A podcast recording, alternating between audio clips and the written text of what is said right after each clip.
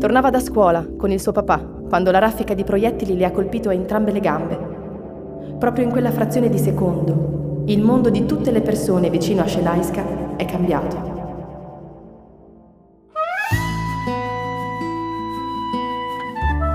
Voci dal campo. Episodio 10.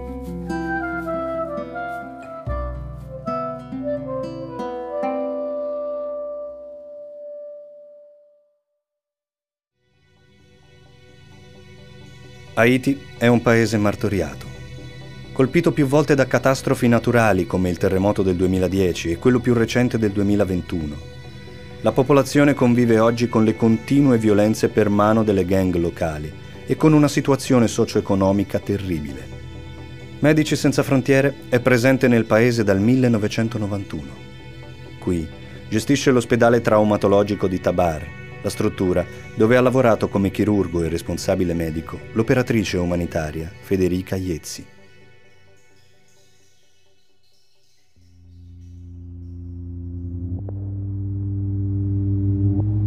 Shelaiska è arrivata da Cité Soleil, uno dei quartieri più problematici della capitale haitiana Port-au-Prince.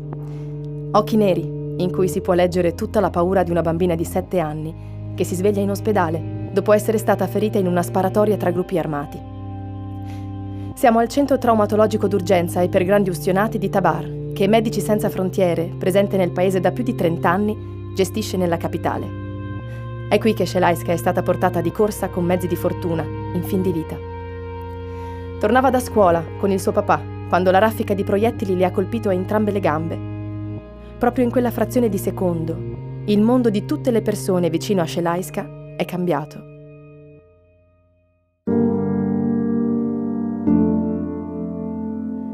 Non si gioca per strada a Cité Soleil, non si vanno a trovare amici, non si passeggia. Si esce solo per motivi essenziali, per andare a lavorare, a scuola o all'ospedale. Non ci si salva nemmeno con il coprifuoco. I rischi sono molti. Oltre al pericolo delle pallottole vaganti, c'è per esempio anche quello del fuoco, un gioco pericoloso usato dai membri di questi gruppi armati, per lo più giovani, per mandare messaggi intimidatori e punire in modo indiscriminato uomini, donne e bambini. I danni sono spesso irreparabili. Molti muoiono a causa delle ustioni o subiscono gravi ferite. La violenza è diventata un problema di salute pubblica ad Haiti, per migliaia di persone che vivono in aree della capitale soggette al controllo o alla violenza della gang, con un impatto rovinoso sull'accesso alle cure mediche. Dopo decenni di instabilità politica, violenza e povertà persistente, oggi la prima Repubblica Nera indipendente della storia moderna è nota come un paese in crisi piuttosto che come una nazione dal ricco passato politico e culturale. Haiti è uno dei paesi più densamente popolati e più poveri dell'emisfero occidentale. Gli scontri ricorrenti tra bande armate spingono centinaia di persone a fuggire. Alcune si rifugiano presso famiglie di accoglienza finché la violenza non cessa, ma tante altre non tornano indietro. Se hanno i mezzi finanziari si trovano un alloggio alternativo altrove, altrimenti finiscono in campi per sfollati dove vivono in condizioni di estrema vulnerabilità. Tutti sognano di lasciare il paese. Questa stessa violenza avrebbe potuto rubare la vita a Shelaiska, che viene trasportata di corsa in sala operatoria per guadagnare quel tempo che non c'è.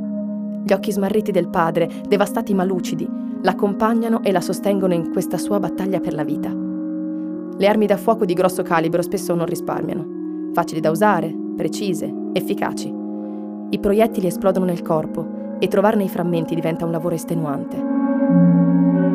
Tutte le sale operatorie sono occupate e accanto a Shelaiska un esercito di altri pazienti lotta tra la vita e la morte.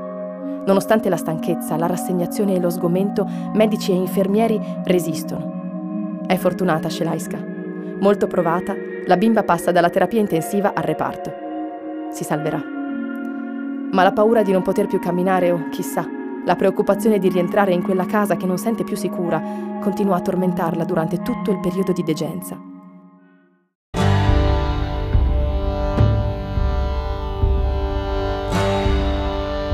Solo quando, dopo giorni di lacrime, nel corridoio dell'ospedale poggia i piedi di nuovo per terra, ci regala il primo sorriso guarda confusa e un po' stupita medici e infermieri e cerca lo sguardo sollecito del papà, mentre stenta a fare i primi passi. E se non ci fosse stato l'ospedale di Medici Senza Frontiere? Dove avrebbero portato Shelaiska? Ogni corsa sarebbe stata vana, ogni prezioso attimo sarebbe stato perso. Un ospedale può fare la differenza tra la vita e la morte in un posto devastato dalla violenza come Port-au-Prince.